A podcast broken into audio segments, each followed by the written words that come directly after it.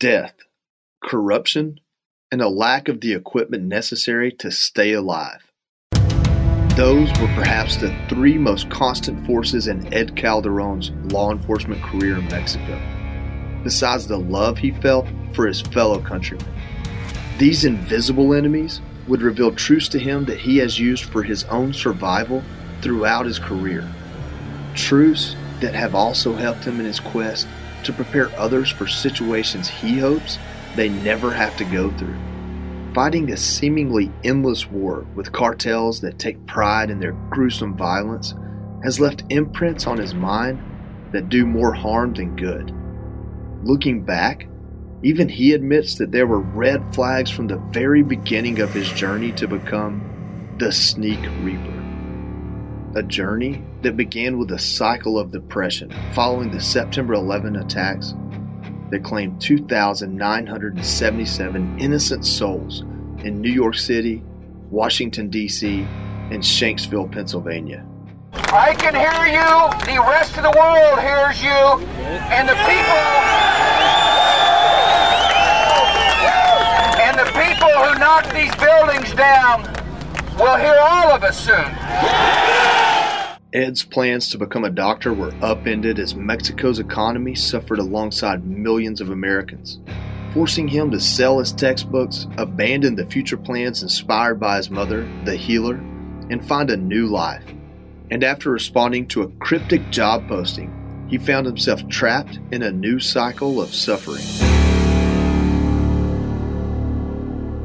Well, the, the job posting basically said that they needed unmarried young men uh, to you know join this experimental new police force. Uh, they wanted you know people that had some sort of uh, some sort of education. Uh, they wanted uh, if you if you got stuck uh, during your career college education or university education, that's who, that's who they were looking for. They were looking for bilingual people. Um, so I thought it was more going to be like related to be an analyst or uh, investigation or intelligence or something along those lines. I didn't env- envision myself going going off to uh, paramilitary training, which is what it was. But uh, it was a job offering. You know, uh, the, the, the salary that they uh, shared there was pretty interesting, specifically for a down and out uh, unemployed uh, young man. I, uh, you know, I went in there and did all the exams. I thought I wasn't going to get in. I, I I felt out of place there. You know, when I saw the other people kind of going through the recruitment process, I, I felt out of place. You know, culturally, there were kind of different uh, types of people there. Um, so I just went through all the hoops, and eventually, I just got called in. It was an odd, odd ad in the newspaper with a bunch of young faces in uniform and uh, you know I, I, I don't know if people can get this reference, but uh, the parody that uh, movie Starship Troopers, where you know I'm doing my part, you know, see these fake commercials uh, for the uh, for the service. That's kind of like the in my head. That's what's what that was. They promised all these amazing things like uh, credit for your house and stable, secure job. Um, medical insurance, all this stuff, which is in Mexico, it's pretty hard to get uh, and uh, you know went through the whole process and eventually found myself in a, a refurbished prison that was the academy. A refurbished prison and i found myself sitting in a chair getting uh, my head cleanly shaven right? And uh, it was a para, it was a paramilitary academy which i didn't kind of figure out till i was there. I was in way over my head when i was when i arrived there It was all marching from one point to another, forced marches. Uh, they were trying to haze us into quitting. So they had this whole open door policy. You know, the door's open. You're here because you want to be. All of us were being uh, investigated. All of us got FBI background checks. All of us went through polygraph exams and interviews. They went to visit our houses. They went to talk to our neighbors. All this, all of these processes. So you would be in there marching around, and they would pull people out from the uh, from the class that uh, later on turned out had some sort of cartel affiliation. They were being sponsored by a cartel group to infiltrate, or you know, they turned out to have some weird background uh, history. you know, all the people that were in charge of our training were all members of the GAFE. Uh, the GAFE is uh, Mexican Army Special Forces Group, uh, the ones that uh, the ones where the Zeta cartel came from. So these were the guys that were in charge of our training. You know, they, they said in Spanish, you know, we have nothing but bread and um, phallic uh, symbol to eat. And guess what? The bread ran out a few months ago. So that's all you're going to get is the ladder, right? It was brutal training, psychologically brutal training, physically brutal training. A lot of people were broken in that training. Um, and uh, somehow I, you know, made it through. A few of us made it through. A lot of people uh, got kicked out. Um, got to shoot a pistol probably 20 times. Got to shoot a shotgun probably four times. You know, just, just a few rounds out of uh, some of the uh, guns and stuff like that. And that was enough for them to, to realize we were ready to go out there and do law enforcement work. Um, got to learn on a Beretta 92 FS pistol. Uh, people might know what that is. And when I get out, got out, they, I got handed over a Glock, which is a completely different handgun, which I didn't even know how to, you know, operate properly uh, when I got it. Uh, we were basically armed, and we wrote our uh, we wrote our uh, our uh, last will and testament type uh, situation. we signed our contract and got orders, and everybody was kind of spread out. right out, right. The next day, we were, we were working I was placed immediately with an older group of people, a low, uh, group that was already on the job for about three years. Um, and there was a few older guys on there that were had probably 15 years of experience behind them already. And uh, you know, I got handed a gun and a rifle, and you know, told to just go with these people, and they're, they're going to tell you what to do. We were hanging out with the uh, military back then, and basically just uh, nightly raids on different houses and places where people were suspected of storing, you know, drugs or cartel safe houses or intercepting convoys that were suspicious. Uh, that type of stuff. I mean, right off the bat, I was I was you know neck deep into some weird experiences out there. Ed was already on the front line of what was effectively a ground war with the cartels when then President Felipe Calderon took things to a new level. He mobilized some 4,000 troops to his home state of Michoacan, where hundreds of innocent people had been killed in drug related violence. It was the opening battle in a now nationwide conflict that has since claimed anywhere from 150,000 to more than 200,000 lives to this day and counting. I mean, we were probably two, two almost three years in uh, by the time he officially declared the war on the cartels. It was, I, I, I don't know, uh, I think uh, we were already working uh, in a way. There was already kind of efforts being put forth, uh, but there wasn't a lot of uh, momentum behind us. You know, we didn't have we didn't have a, a, lot of support to do the work that we were doing. all of a sudden, you know, we watch the news and it basically goes on there and says we're going to take the military out, out of their barracks and we're going to use them as a uh, policing force uh, to try and fight the cartels. Los hechos de criminalidad no deben quedar impunes. The war on drugs that he declared worked differently in different parts of the country because it worked on the principle of cooperation at all levels. Uh, the problem was that in some parts of the country, the state government and the local government was contrary politically to the federal government. So it was in their best interest not to cooperate. Or the state government was sponsored by one cartel and uh, they didn't want the federal government coming in there and messing that up. So there was a lot of that uh, across the country. There's a lot of static across the country. And um, he basically, in a lot of ways, said, you know, the, the gloves are off. Was the sentiment with a lot of the people that I used to that I used to work with all of a sudden, all of us got uh, you know upgrades and equipment and armored vehicles, and uh, we would uh, we would ride with uh, with the uh, army SF units because we had arresting powers and they didn't. So we would be added on or tacked on to some of the stuff that they were doing. Um, we would uh, we would act as guides to uh, federal groups that would come in to some of the regions that we had more experience in than they did. Uh, we got access to training, more training uh, on the U.S. side.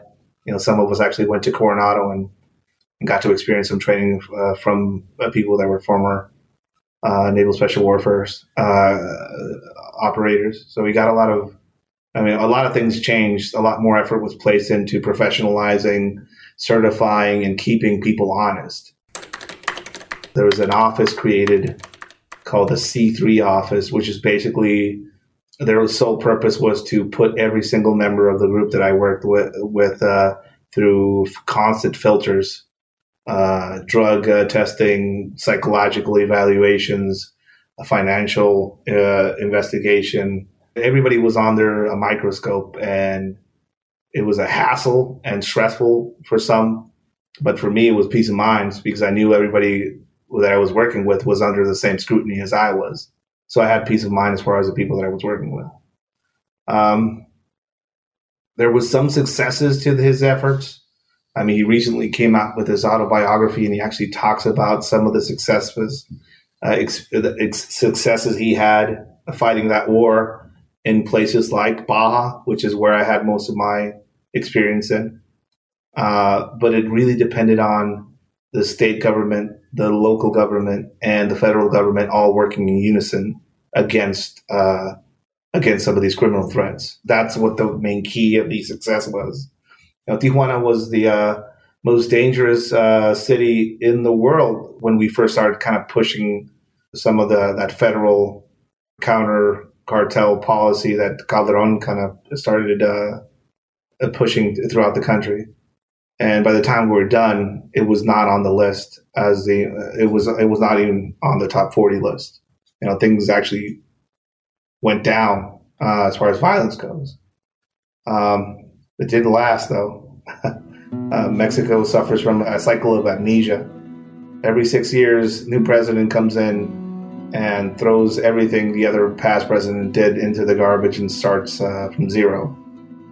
So uh, all of those uh, background checks and and all of those polygraph exams that we would get uh, were declared unconstitutional and were de- declared inadmissible as far as a uh, just cause to fire somebody from uh, from some of the offices that I worked in.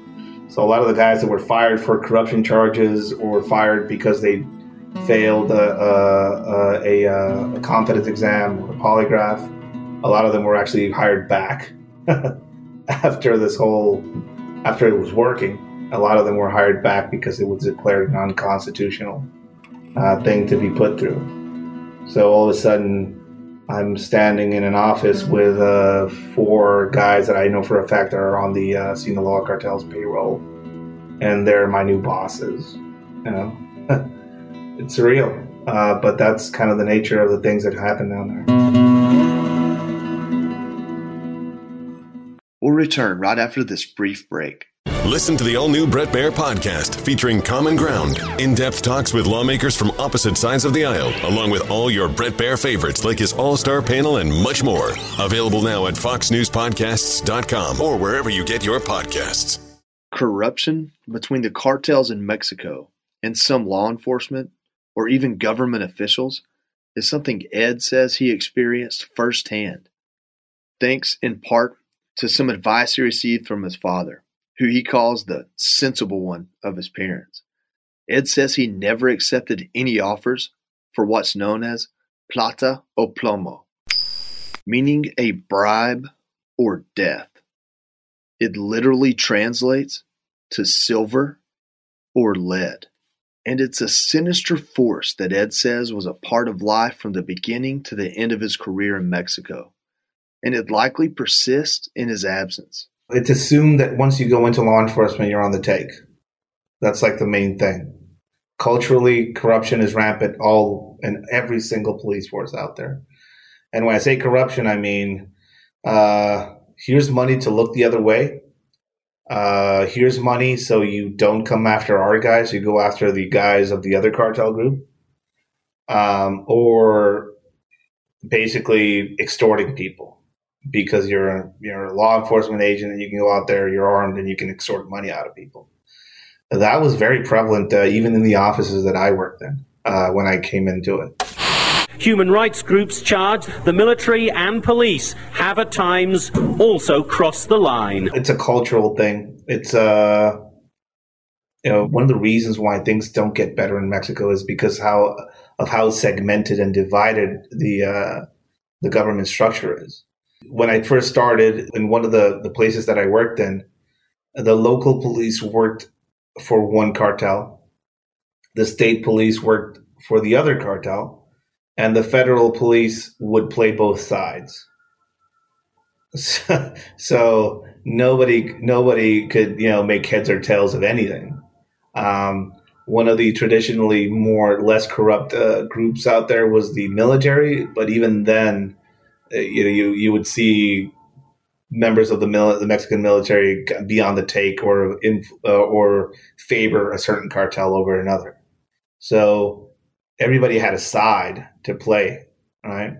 So when I got in there, uh, one of the first things that I was told was to uh, not question anything if I saw it, and to report anything that I thought shouldn't be it shouldn't shouldn't be happening to my superior, uh, which I quickly realized was a trap. You know, because if you did that, that means you're a snitch, and that means there or you're either going to be, you know, killed by one of the members of your own group uh, for being a rat. You're going to be ostracized and placed in an office setting, and or they're going to find a way to burn you, right? So I just basically for the for the first few years I just shut my mouth and just went uh, went to work and you know there there was there was offers. A lot of people got offers and I just basically said you know what? I'm fine. I'm perfectly uh, I'm perfectly at peace with whatever I get as a as a as a wage a living wage. I don't have a lot of expenditures. I'm not married. I don't have a kid. I live by myself. I'm fine. I like living. I like breathing. So I'm fine with that. And um, a lot of people that I work with uh, were the same way. They just didn't partake in it because they realize it's a, it's a, it's basically a, it's once you once you get into somebody's pocket like that, it's a, it's a matter of time before you get sold out, you get found out, or you get arrested, or you get killed. It was that simple. If you're on the take, somebody's going to get rid of you in, in one way, shape, or form. Um, so one of the ways that I kind of tried to extract myself from it uh, was when eventually uh, uh, there was a guy, uh, a lieutenant colonel that went that that was brought in to work as director of the unit that I was in. Drug cartel killings have more than doubled this year, says Mexico's Attorney General. Now it's at a record 5,400 murders. In Tijuana alone, nearly 50 murders last week, forcing Mayor Jorge Ramos to take action. He removed the city's so called anti corruption police chief after just a year on the job, replacing him with an Army colonel, Julian Leyzaola. The Army is widely regarded as the least corrupt security force. Uh, Lieutenant Colonel Leyzaola, uh, who was a very, very influential figure in my life, um, he came in and he had a zero corruption policy. Uh, so when he came into the in, into the uh, into the work environment, we basically saw him as a refuge or a haven. So a lot of us that were there to actually work, you know, kind of rallied around. Um, uh, but there's not a lot of there's not a lot of those types of people out there, sadly, and it's not it's not rewarded. Nobody ever gave me a pat on the back, or I never got any bonus or reward for not being on the take or uh, for doing my job and never getting any public complaints on, on, me for trying to extort somebody or anything like that. I never had a single case of that in my life, uh, in my career. And uh, people that do, and people that have, uh, some of them are actually still active, and some of them are actually in the high positions within the office that I used to work with. Um, it's just it's a cultural thing, you know. Uh, in Mexico, if you know somebody, if, if like if your uncle is the head of the police, it's feasible for, him to get you into the police without you going through the academy. You know, that's that's kind of the nature of the beast down there. When I graduated, I shook the hands of the you know pro, prosecutor. I shook the hands of the, uh, the head of uh, public safety, and uh, some of those people are you know under investigation for corruption charges now, uh, and or are on the run. Uh, when I turned to my dad, you dad's like, "Hey, uh, never let anybody own you," was his piece of advice. Uh, never let anybody own you. Like none of these people, never let anybody own you. And if you feel like it's time, just leave the job. It's fine. Uh, nobody's gonna nobody's gonna judge you for it. Uh, but the whole never let anybody own you part was pretty interesting. You know, I got offered things like uh, I got offered a car once. I got offered a phone. I got offered a um, a lot of money to look the other way or to call somebody and do something for them. And all these times, I was like, "I'm not your guy. I, I don't. I don't have access to that information. Uh, thank you for the offer, but it's just not. I'm not who you want." Um, I get nervous around these types of things, so please don't don't approach me with this type of stuff. Um, but main thing is that I didn't want to get into anybody's pocket because I knew as soon as you take money for something, you're, you're, you're owned. You know, they own you. You already you already took that first taste of that cake you already have pie on your face, and in some way, shape, or form, you're complicit. So all they need to do is blow the whistle on you, and you can get uh, picked up. Um, don't let anybody own you was the piece of advice he gave me, and that probably kept me alive. But it's a Colombian term, but it's you know it's famous all over Mexico now too. Plata o plomo. Uh, every now and then you would get approached by a, a, group of people or a lawyer or some sort of an agent, some sort of representation of the cartels, and they would offer you money. Uh, they would offer you uh, plata o plomo. They said, "Hey, we're going to pay you some money so you look the other way, or you don't proceed with, with your current course of action, or you're going to get you know, killed."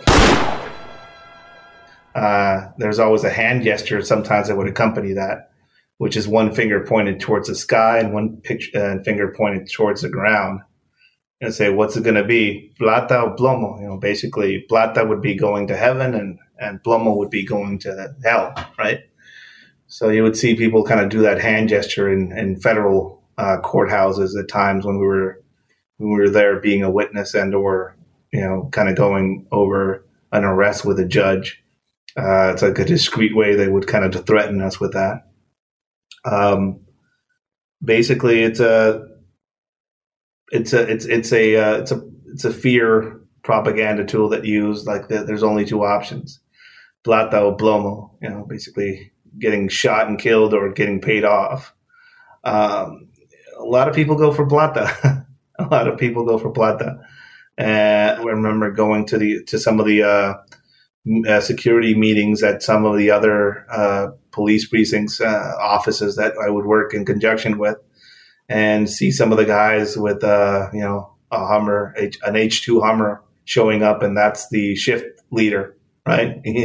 and he's driving around in this brand new uh, Hummer, um, or seeing you know just these high end vehicles uh, show up uh, without any license plates on them uh, to the office. I would look at it and I was like, wow, you know.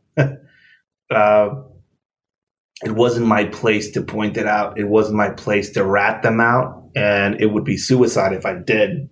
Uh, but I just basically tried to eventually, during doing the work I did, I eventually got into a position of leadership. Um, and I would always find a way to extract myself from the presence or the uh, having to work with some of these people. Uh, so I was pretty lucky in that regard. The whole mindset of some people going into police work in Mexico is that they want to get rich off it. And people have gotten rich off it it's an upside down world. I, I, I just get a kick out of seeing the current uh, the current defund the police um, mentality in the U.S. and kind of want to scream at the uh, scream at some of these people to to to realize how good they have it in in a lot of ways. Uh, if they want to see an actual corrupt and uh, uh, dangerous police police uh, presence or force, I would I would grab any of them by the hand and kind of guide them through a neighborhood in Mexico to see what an actual, you know, um, corrupt um, police force could be and what a, an actual corrupt uh, police element in society could be. 90% of all murders in Mexico are unsolved. I mean, uh, the joke is you could kill somebody, uh, take a video of you doing it, and leave it on the victim's chest, and still you won't get caught in Mexico. Navigating a world of rampant corruption was just one of the more uniquely dangerous obstacles that came with Ed's new career. Another was the equipment and perhaps even training that he and his colleagues never received.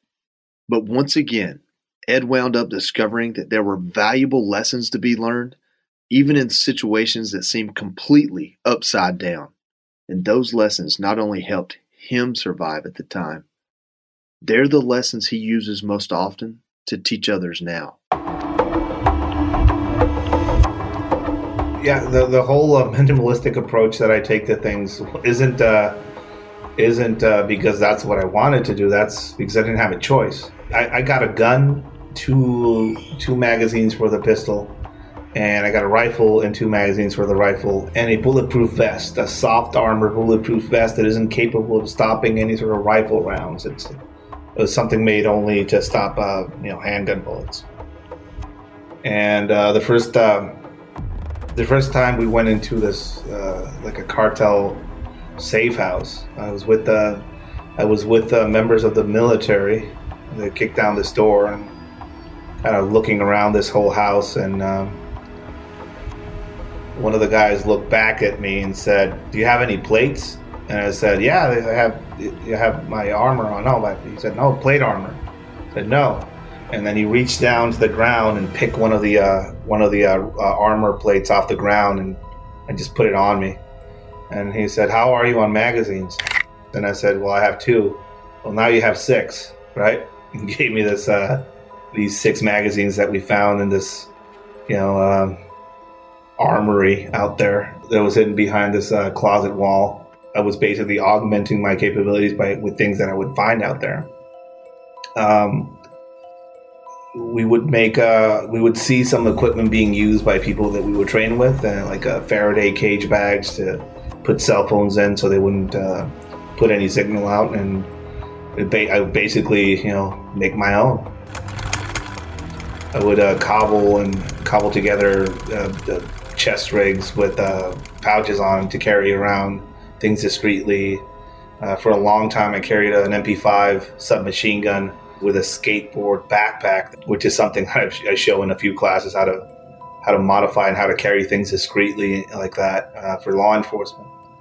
Uh, and all that experience comes from not having anything, basically. No Amazon Prime, uh, no latest and greatest tactical company coming up with something cool.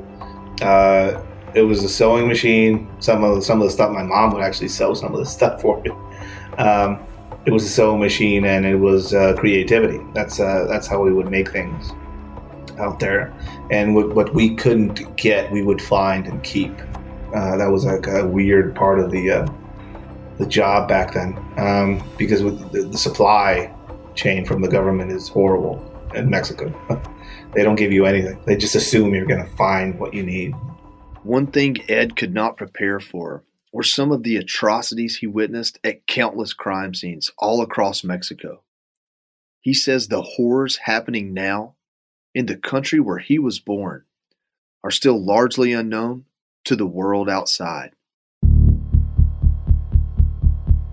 I mean, uh, Pozolero, I got to see some of his work directly. Um, El Pozolero was a, a was a uh, he was basically a, a body disposal specialist that worked for a time under the Arellano Felix cartel's uh, organization and then went to work for a splinter group that uh, tried to gain control of Tijuana under a, a cartel head uh, they used to call El Teo. Uh, the three letters was his like a underworld name. Everybody had to have a nickname in Mexico, apparently. Um, he would get rid of hundreds of bodies a week for the uh, for some of these groups. They would be dropped off uh, he would buy all the components to make caustic soda. A thing that he said he learned from an Israeli specialist that it was actually brought in uh, by the by the uh, Tijuana cartel, the Arellano Felix cartel, to train some of their sicarios. He, they, he said that a lot of uh, these guys would bring in specialists to train some of their sicarios and and some of their you know some of the people that work for their organization. So he would get you know bodies uh, dumped at his doorstep uh, by some of these cartel guys, and uh, you know just uh, in, uh, at an industrial level, he would get rid of hundreds of bodies a week or a month, right? Um, he actually went into a detailed explanation of how he would do it. And he says, and I've never, I've never had a cause to uh, to suspect otherwise. He says that he never killed anybody, uh, that his only crime was getting rid of all these bodies, and he didn't really have a choice. Uh, he got paid, he said, eighty bucks for each body or something like that. Um, but basically, they would bring the bodies in. He would strip them down, put them in the caustic soda, and then he would dump these the caustic soda after whatever was left there into a sand grater. And every, all the small pieces that were left behind he would put into another vat so they would you know melt, get melted down or gather it all and throw it into the ocean uh, some or, or, throw it or bury it somewhere else and then dump the uh, dump the remnants in a hole on, in a field somewhere uh, basically leaving nothing behind. He talks about hundreds of people. Uh, some people, some specialists around uh, the whole case said it was more in the in, in the realm of thousands. Um, so there's there's families out there still looking for their kids' uh, bodies, hoping that they're going to get found in some sort of a, a grave site somewhere, some clandestine mass grave out there uh, which there are a lot. there are a lot around Mexico. And there's just no hope for them. They're never going to find them. Like they're they're never going to get get that closure because all these bodies are you know, turned into liquid and they're buried and you know there's he didn't mark his graves basically.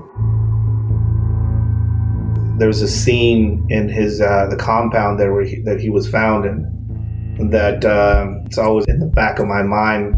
There was a there was a little storage room with a bunch of shoes, pants, belts, t-shirts, jackets. A lot of them obviously with uh, blood on them.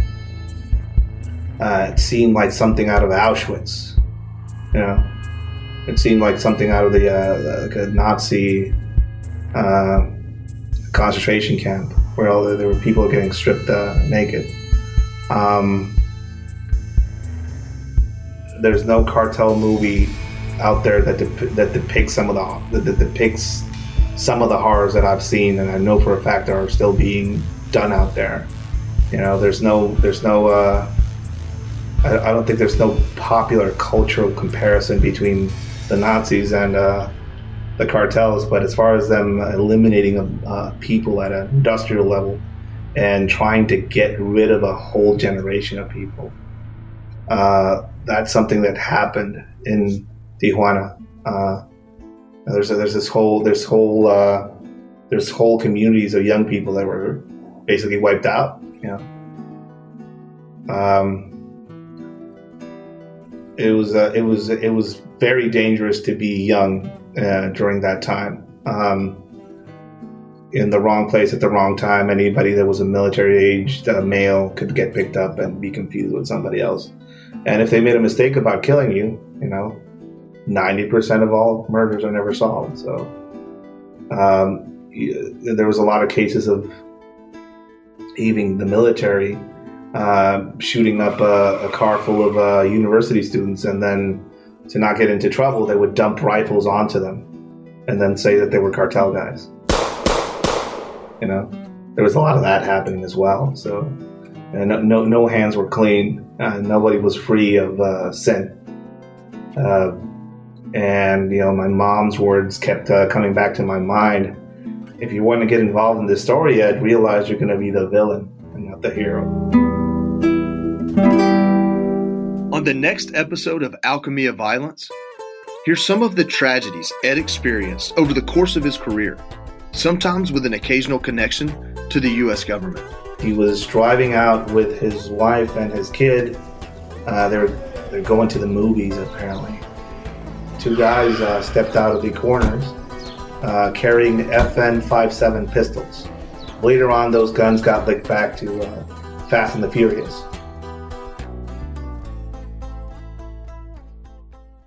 The Fox News Rundown, a contrast of perspectives you won't hear anywhere else. Your daily dose of news twice a day, featuring insight from top newsmakers, reporters, and Fox News contributors. Listen and subscribe now by going to foxnewspodcasts.com. Listen to Fox News Podcast shows ad-free on Fox News Podcast Plus, on Apple Podcast, Amazon Music with your Prime membership, or follow wherever you get your podcasts.